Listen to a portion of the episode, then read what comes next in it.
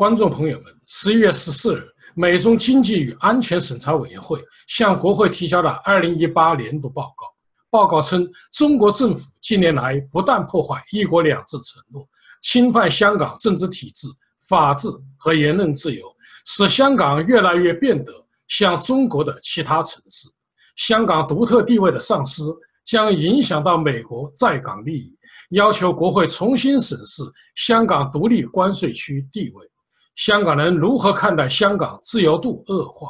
如果美国取消香港独立关税区地位，将会对香港经济产生怎么样的影响？就此话题，我们电话专访香港东亚民情研究所副社长彭凯先生。下面有请彭凯先生。呃，彭先生，您如何评价美中经济与安全审查委员会提议取消香港独立关税区这一事件？ 美国国务院呢，这个从二零一六年开始就呃要根据那个美港的政策法呢，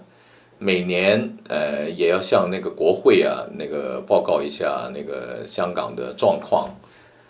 那么美国国会呢，其实也也是定期这个发表那个香港的报告。那么这个主要是谈一谈香港的一国两制啊。 人权啊、自由、民主啊这方面，在九七回归以后啊，这个有没有一些呃违反那个当时的呃中英联合声明啊，或者是基本法这样的一个报告？呃，这次为什么呃这个新闻在香港引起了一些那个风波呢？主要是这两年呢，香港的民主派呢，这个。 他们觉得自己受到了很大的打压，在那个自由啊、民主啊、呃这个人权呐、啊、言论自由各方面，呃受到了一些打压，特别是一些政党，他们的成员呢，在参选的时候呢，受到了那个取消资格，所谓 D Q 啦，这个这个这样的那个对待。 那么 也, 也发生了一连串的事情，比如说，呃，一些港独的，呃，他们要求，呃呃，港独的组织呢，受到了打压，呃，那个陈浩天的演讲，那么也牵涉到那个外国记者会也受到打压，呃，一地两检，他们那个呃民主派跟那个建制派也是在这个。 到底有没有违反基本法这一方面呢？也也才那个出现了论战，而且还是要由那个法庭来判。那么这个整个的背景呢，所以就显得美国这个国会报告，这个五百页的国会报告呢，呃，其中呢有三十多页谈到香港呢，就显得有一点点那个新闻价值了。对香港的呃自由民主这种呃状况，一国两制的状况。 呃，英国跟美国呢都是有定期报告，哎、呃，那国外当然西方国家也很关注这个香港的情况，呃，但是香港政府一直都是认为香港是一国两制还是顺利进行，啊、呃，并没有呃像民主派讲的那样走了样啊，变了形啊这样，呃，当然这里头两派都有一些呃评论，都有一些争论，都有一些抗争。 那个，但是我现在目前看到的话，就是英国跟美国的官方呢，现在还没有一个，呃，推翻啊、呃，就是港府的说的"一国两制"顺利实施这样的一个结论，他们还是认为目前香港实施的这一套，呃，基本上还是顺利的啊。虽然他们对某一些的。 呃，一些政策的变化，哎、呃，比如说一地两检这样一个新的问题呢，他们提出了一些异议。呃，比如说前段时间，呃，那个北京有一些学者说，这个中英联合声明已经过时了，这个这样的这样的言论呢，这个我是注意到英国方面呢是提出了一个比较强硬的呃那个言论的反应，就认为中英联合声明是并没有过期。 呃，这个中呃英国还是承担一些那个一国两制，还有香港维持维持资本主义呃制度啊，这各方面的一些呃责任啊，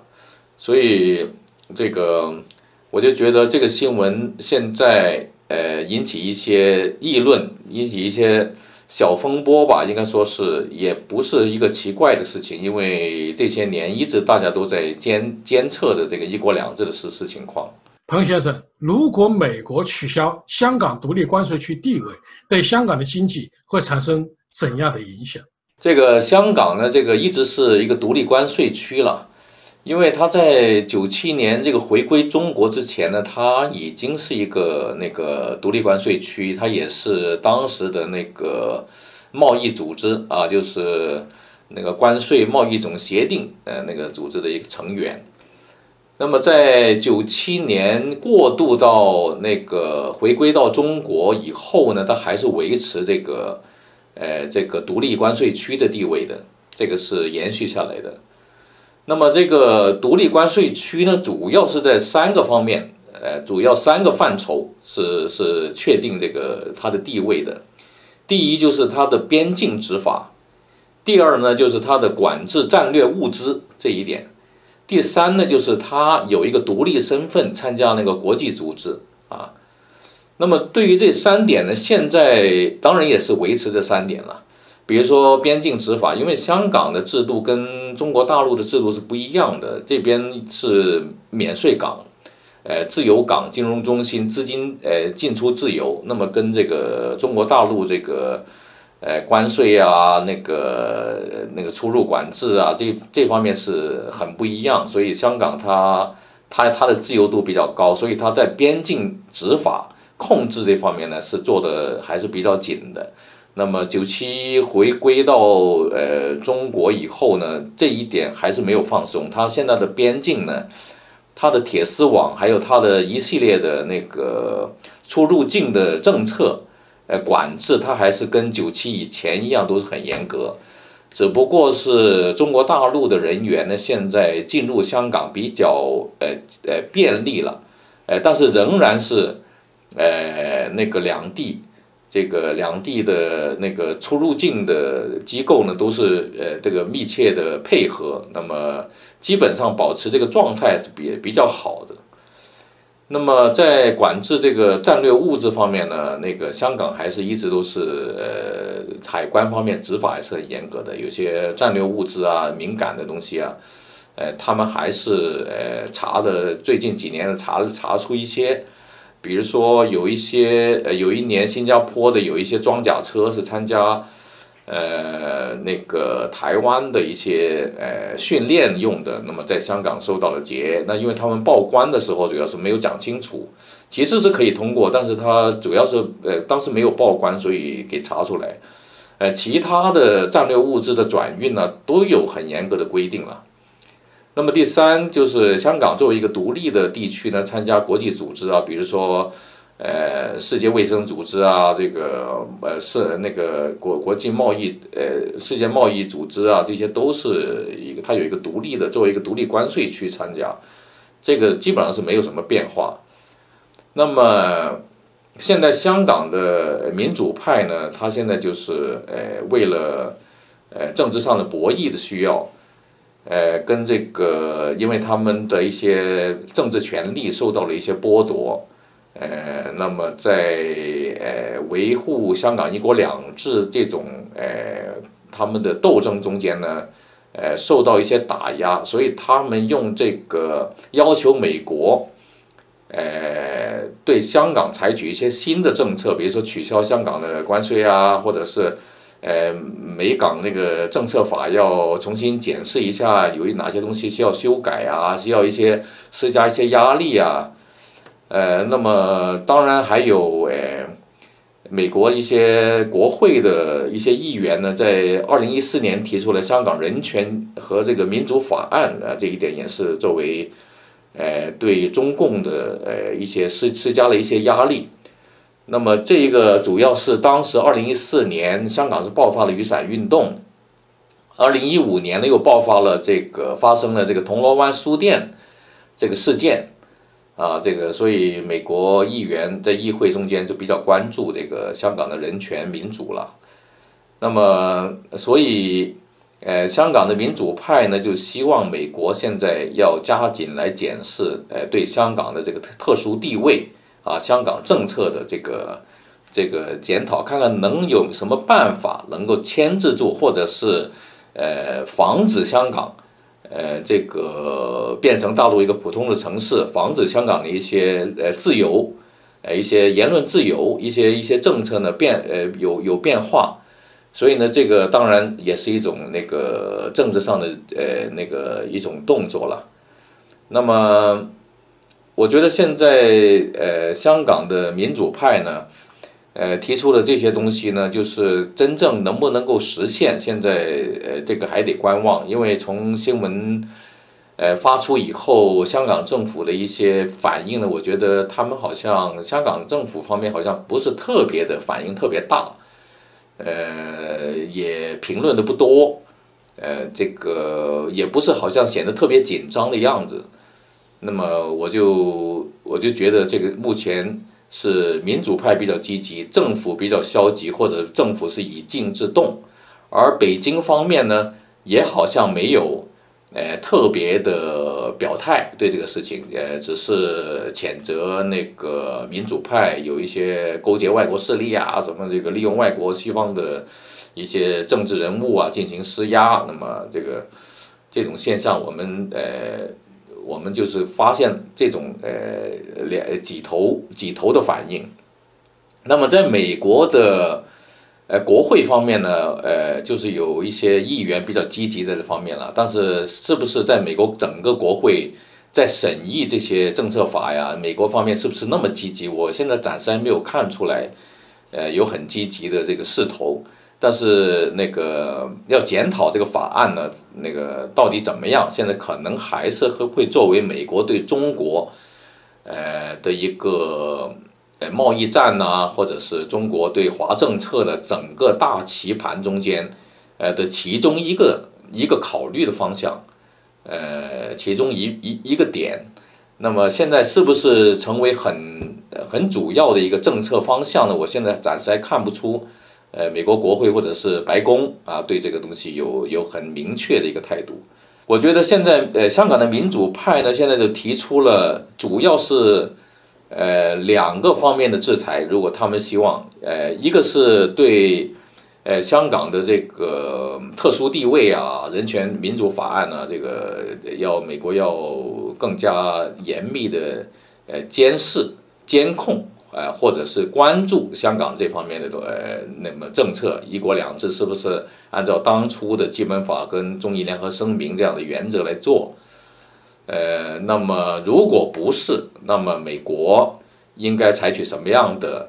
呃政策来制裁香港啊？这是他们关注的一点。另外一点呢，就是说，如果是呃美国能够配合，那么可不可以向香港的一些官员，比如说他们这些呃政务方面的对香港民主派打压呀，这个取消民主派的参选资格呀？呃，甚至是这个呃，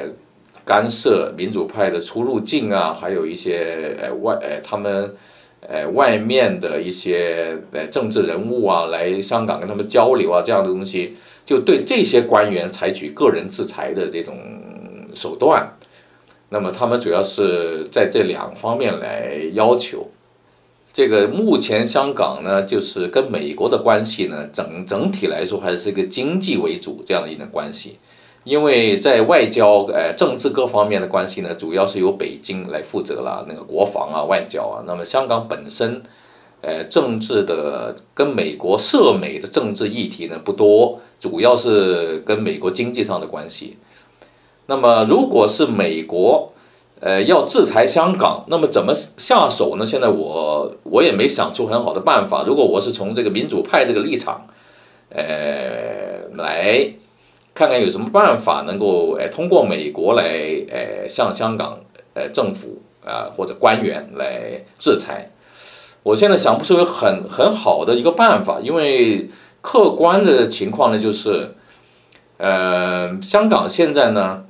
呃，提供给美国的呃这个便利呢，是多于美国提供给香港的便利的，因为香港这个是一个开放的市场，呃，它没有关没有关税，除了一些烟酒啊，还有个别的化妆品以外，它那个基本上是没有关税，零关税。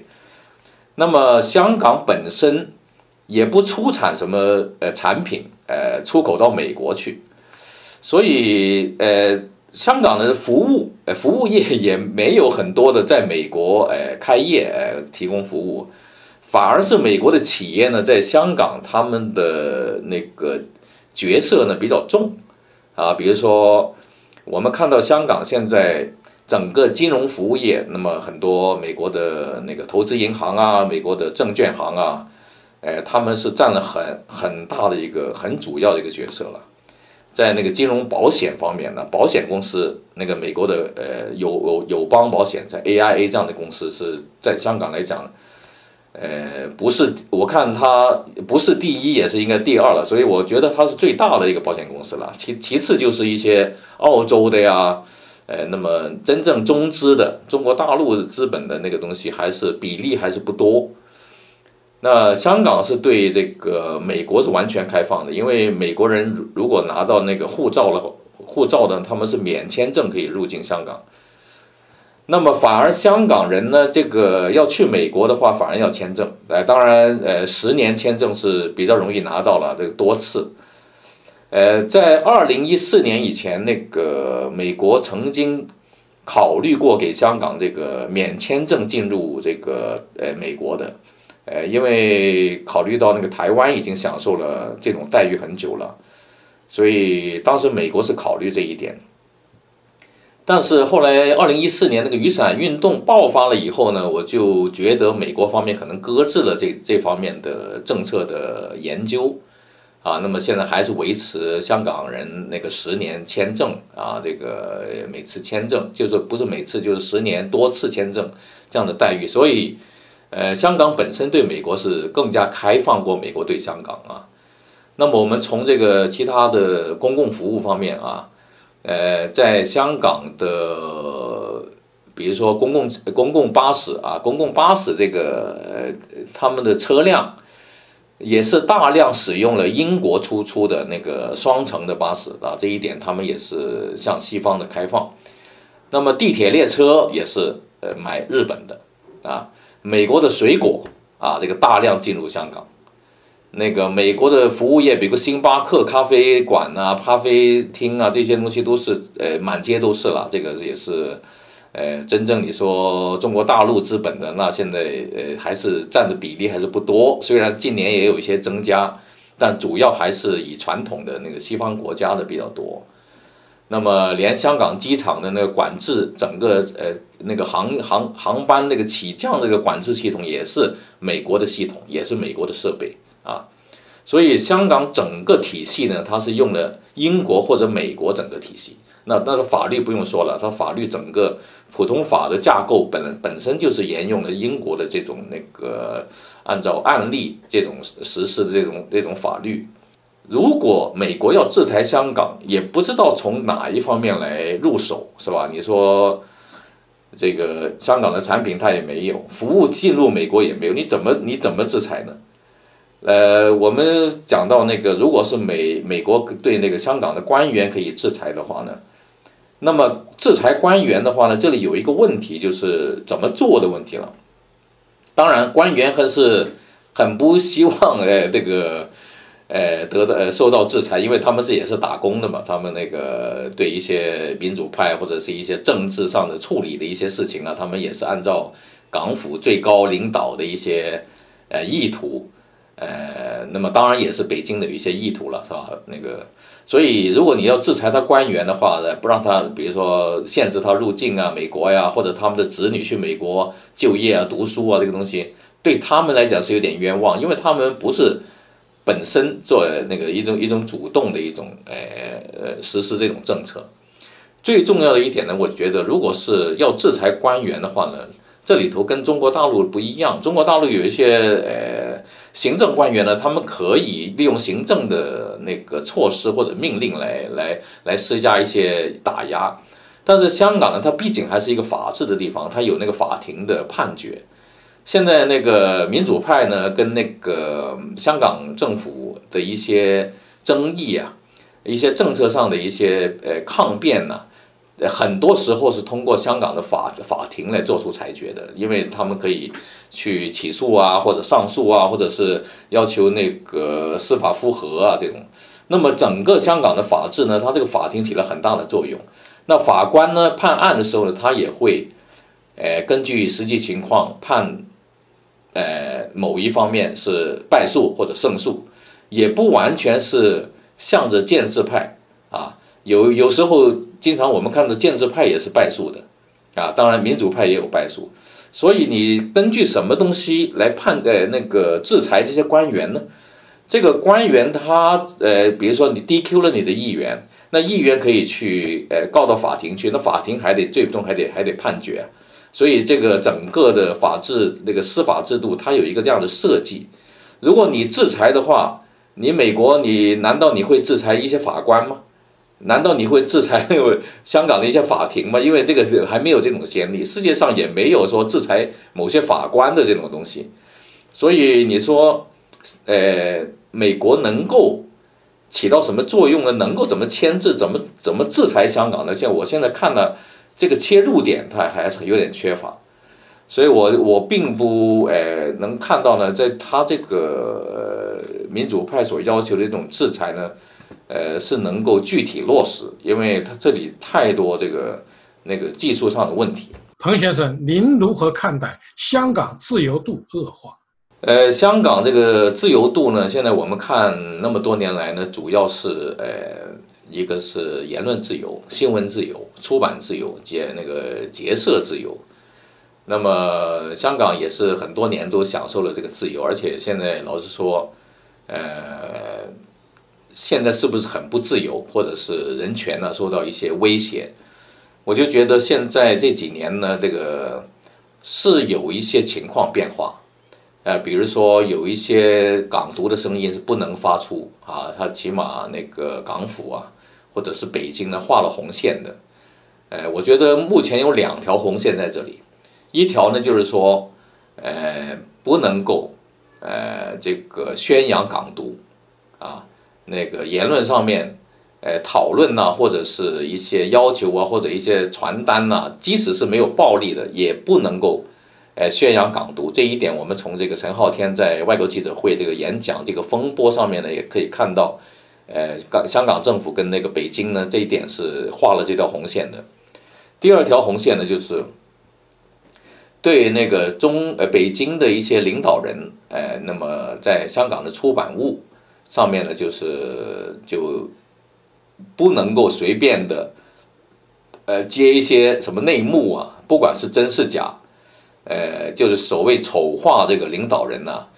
呃，那么这种事情呢，就主要体现在铜锣湾书店事件上面，因为铜锣湾书店呢，这个最大的核心，我觉得它的核心，呃，并不是说它呃出了太多的书。呃，讲了太多的那些呃政治啊，或者是一些其他的一些党争啊，它主要是一些领导人的，特别是主要领导人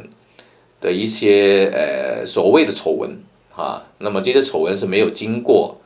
呃那个查呃这个核查呃那个没有经过这个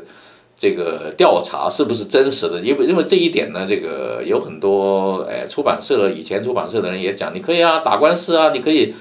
那个中共领导人可以上来可以上庭啊，这一点在政治上是不现实的。所以我觉得铜锣湾书店事件的这个最主要的核心，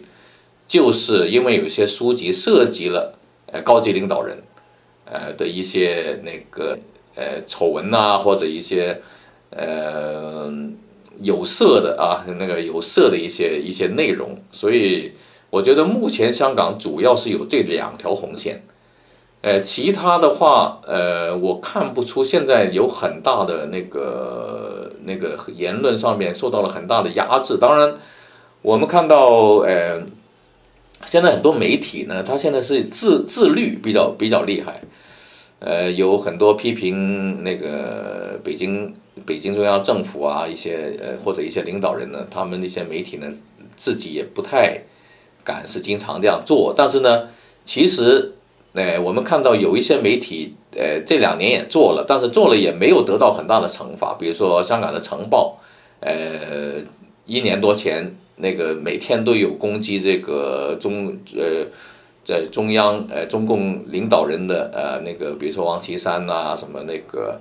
呃其他一些管香港事务的人呐、啊，什么呃也没有说呃把他封了或者怎么样，他内部受到什么压力我们不知道，但是这个表面上并没有受到很大的那个呃那个禁止啊什么。呃，那个刘慧卿跟几个呃民主派的人物呢，前前几天在外国记者会呢也开了一个内部的研讨会，是讲香港的言论自由的，这一点也没有呃受到呃那个限制，也没有说香港政府也没有说不让不让他做啊，那个外国记者会也没有呃那个主动取消这样的一个东西。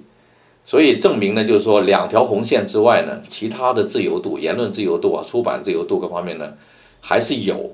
只不过是这个出版界呢，现在是比较对这个政治敏感的东西呢，他们是确实有点怕啊，所以现在香港的那个书店呢、啊，那个凡是讲这些敏感的政治问题，特别是讲一些那个领导人的事情，所以他们基本上已经绝迹了，是吧？只是。呃，比较多的就是卖一些旅游的书啊，那个教科书啊，一些呃生活的一些书啊，所以政治书籍现在是比较少。但是呢，那个其实还是有一些政治的那个杂志出现，比如说香港销量最大的《前哨》杂志啊，呃，其他的一些那个政论杂志都是都是可以在那卖的，呃，都是在街上的报摊都是可以看到，而且那个市民也可以随便买。呃，这一点呢，倒是法律上来讲、行政上来讲，我们看不出有，呃，很大的限制。当然，这个心理上，大家都觉得好像是有变化了。那么这一点我也承认，这个是有一些变化，但是呢，就主要是两条红线压在那里，这个一般媒体都不敢、不太敢触动这两条红线。您如何评价马凯和马建事件？我觉得马凯这个事情呢，主要是讲这个外国记者会，呃，举举举办的这个陈浩天那个这个港独演讲的这件事情。那么这件事情呢，就是民主派就认为是打压言论自由了。然后陈浩天讲港独，也不是说，呃，就是要去去要实实施啊，或者他只是讲这个自己的一个一种要求跟一种的立场。但是建制派呢，就认为这个你。这个公开的讲这个港独，你这个在外国记者会的纵容下，你是公开的来宣扬这个东西呢，本身就是对基本法的一个违反。因为基本法第一第一条呢已经讲了，这个香港是中华人民共和国不可分离的一部分嘛，是吧？如果你讲这个港独要脱离出去，那本身就是违法这样。那么马凯呢，就是在这个演讲会，他主要的搞手之一了，因为这个整个研呃研讨会呢，这个是他是代表这个外国记者会出面，这个向媒体啊，这个外界呃这个发出呃谈话或者声明的。那么在事前事后呢，马凯都比较强硬那个态度，呃，香港政府也也警告过或者劝告过不要搞这个的这样的会。这样的演讲会，但是马凯呢，他是比较强硬，呃，他认为我们这是那个新闻自由啊，我们言论自由啊，怎么不行呢？那所以我觉得马凯呢，可能承担了一下，就是说，呃，这个代表那个外国记者会搞这个东西，呃，那港府当然也是在这方面是惩罚他了，啊，这也是一种制裁，只不过是不呃那个不公开。这个宣宣扬的不公开呃宣布的一种制裁吧，呃不像美国这样那个制裁的话都都讲得很清楚啊，什么什么时候开始对哪一些人什么制裁怎么制裁都讲得清楚，但是呃港港府他他没有呃这么公开的讲，那实际上我觉得也是一种制裁了，呃所以当初是取消他的工作签证，后来连入境也不让他入境了，那么。这个马建呢，这个是这个事情。马建作为一个呃学者吧，一个作者吧，那么马建的呃作品、呃，我们经常也是可以看到，而且他是一个很不错的一个呃水平还是不错的一个作家，也是独立中文笔会的一个一个核心的人员呢、啊。那当然，我也是独立中文笔会，我也跟他认识了，是吧？那马建呢，他就呃长期生活在英国。那个也是经常写作的啊，呃，所以他很多作品呢，这个北京看来是当然是不对胃口了，是吧？他有一些，呃，马建写的一些书呢，是确实，呃，是比较尖锐，呃，那个是有一定的影响力，所以他这次能够进入香港来搞一些学术交流也好啊。这一点呢，这个本来是应该可以的，因为香港这个还是一个自由言论、自由地区嘛，所以这次香港政府也没有呃限制他入境啊，呃，进入了香港以后呢，这个他这个呃交流会、座谈会呢没有搞成的话呢，香港政府也没有出面去制止他，只是场地的出租出租机构呢，就是可能就没有借出场地了，可能也怕这个。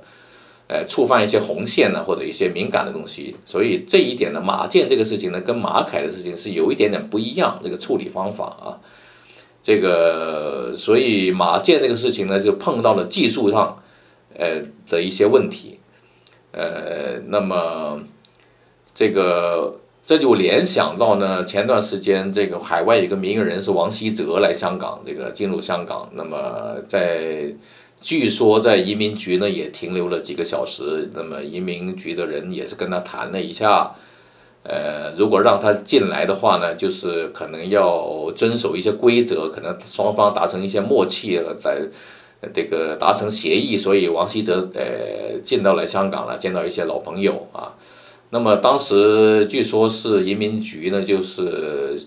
呃，有有三不准呢、啊，大概有三不准这样，就跟他达成协议，一个是不准见媒体了，一个是不能公开活动啊，或者不见民主派的人呢，只能只能在拜访一些老朋友啊，一些一些平时以前认识的一些，所以他基本上还是按照